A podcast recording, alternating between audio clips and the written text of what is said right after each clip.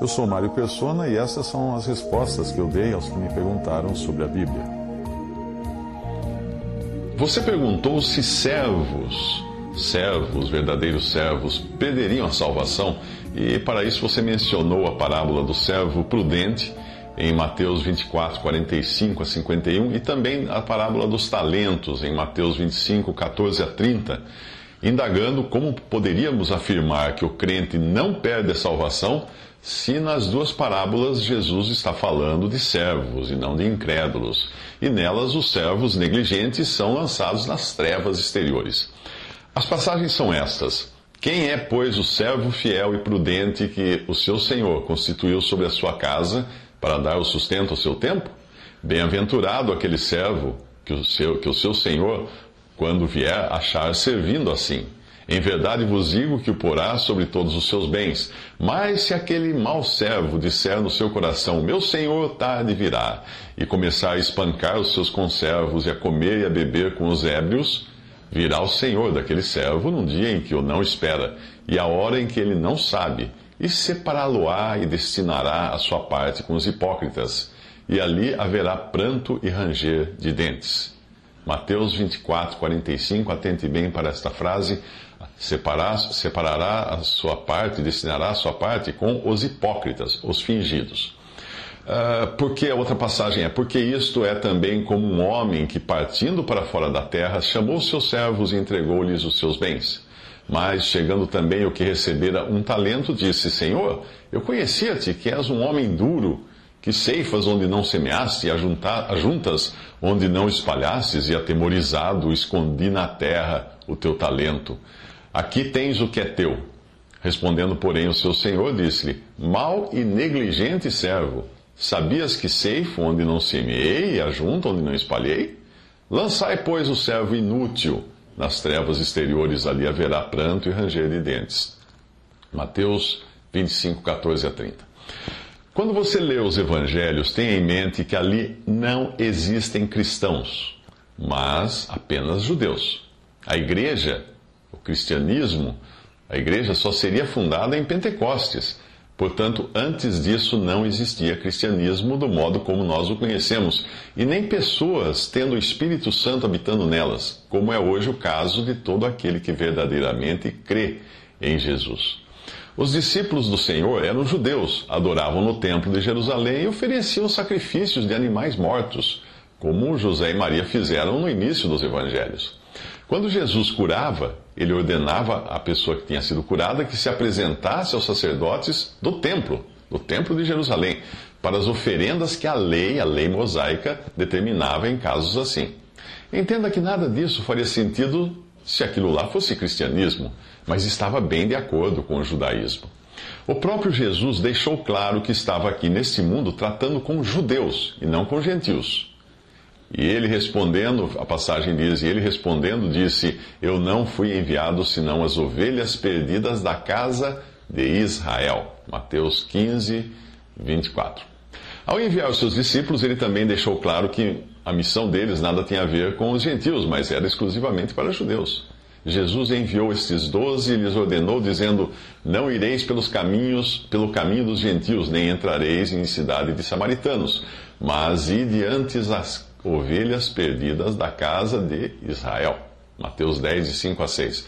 Tendo isso em mente, é preciso entender também que o evangelho que Jesus e seus discípulos pregavam era o evangelho do reino, anunciando o rei que havia chegado para reinar. Um rei tem súditos, e entre eles podem ser encontrados os que são fiéis ao rei e os que não são fiéis, que apenas fingem ser fiéis. O reino que era anunciado, apesar de ter sua origem nos céus e por isso ser chamado em Mateus de Reino dos Céus, devia ter sido instalado na terra caso os judeus recebessem o seu rei.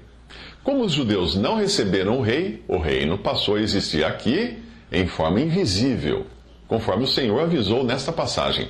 E interrogado pelos fariseus sobre quando havia de vir o reino de Deus, respondeu-lhes e disse: O reino de Deus não vem com aparência exterior nem dirão ei-lo aqui ou ei-lo ali, porque eis que o reino de Deus está entre vós. Lucas 17, de 20 a 21. Mesmo estando o rei entre eles, os judeus, os judeus não se davam conta de que se encontravam dentro da esfera de um reino que reúne tanto joio como trigo, tanto falsos como verdadeiros, tanto servos uh, falsos como servos, como servos verdadeiros e súditos do rei. Virá um dia, porém, quando o rei Jesus voltar para estabelecer na terra o seu reino de modo manifesto, visível a todos, e então os maus servos serão lançados nas trevas exteriores. Mas quando isso acontecer, a igreja, que são os salvos por Cristo da atual dispensação, já terá sido removida da terra pelo menos sete anos antes disso acontecer. Quando haverá o arrebatamento, que pode acontecer a qualquer momento, e quando Cristo descerá, uh, quando os, os verdadeiros cristãos que foram levados ao arrebatamento descerão com Cristo para o evento que é descrito em Mateus capítulo 25, onde você encontra detalhes lá. Resumindo, nos evangelhos você não encontra a igreja, pois esta não existia ainda, e o Senhor prometeu que edificaria sua igreja em Mateus 16, 18, usando o verbo no futuro. Nos evangelhos, a relação dos homens com Cristo era a de servos com um rei, porque ele veio para reinar, reinar sobre os seus. Mas João 1,11 diz que os seus, que eram judeus, não o receberam. Então algo novo acontece após a morte, ressurreição e glorificação do Senhor, que é transformar em nova criação todo aquele que recebe a Cristo, não como rei, porque agora ele não está tratando com judeus apenas, mas como Senhor, como está em João 1,12 e Romanos 10, 9.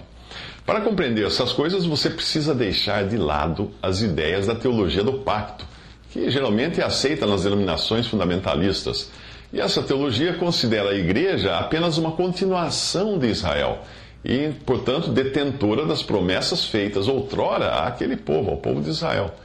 Depois você precisará entender o que a palavra de Deus ensina sobre as diferentes dispensações, que mostram que no presente momento Israel foi colocado de lado por um pouco de tempo, como Paulo explica no capítulo 11 de Romanos. Porque nesse presente momento Deus está tratando com a igreja, o corpo de Cristo para fazer dela o testemunho de Deus na terra.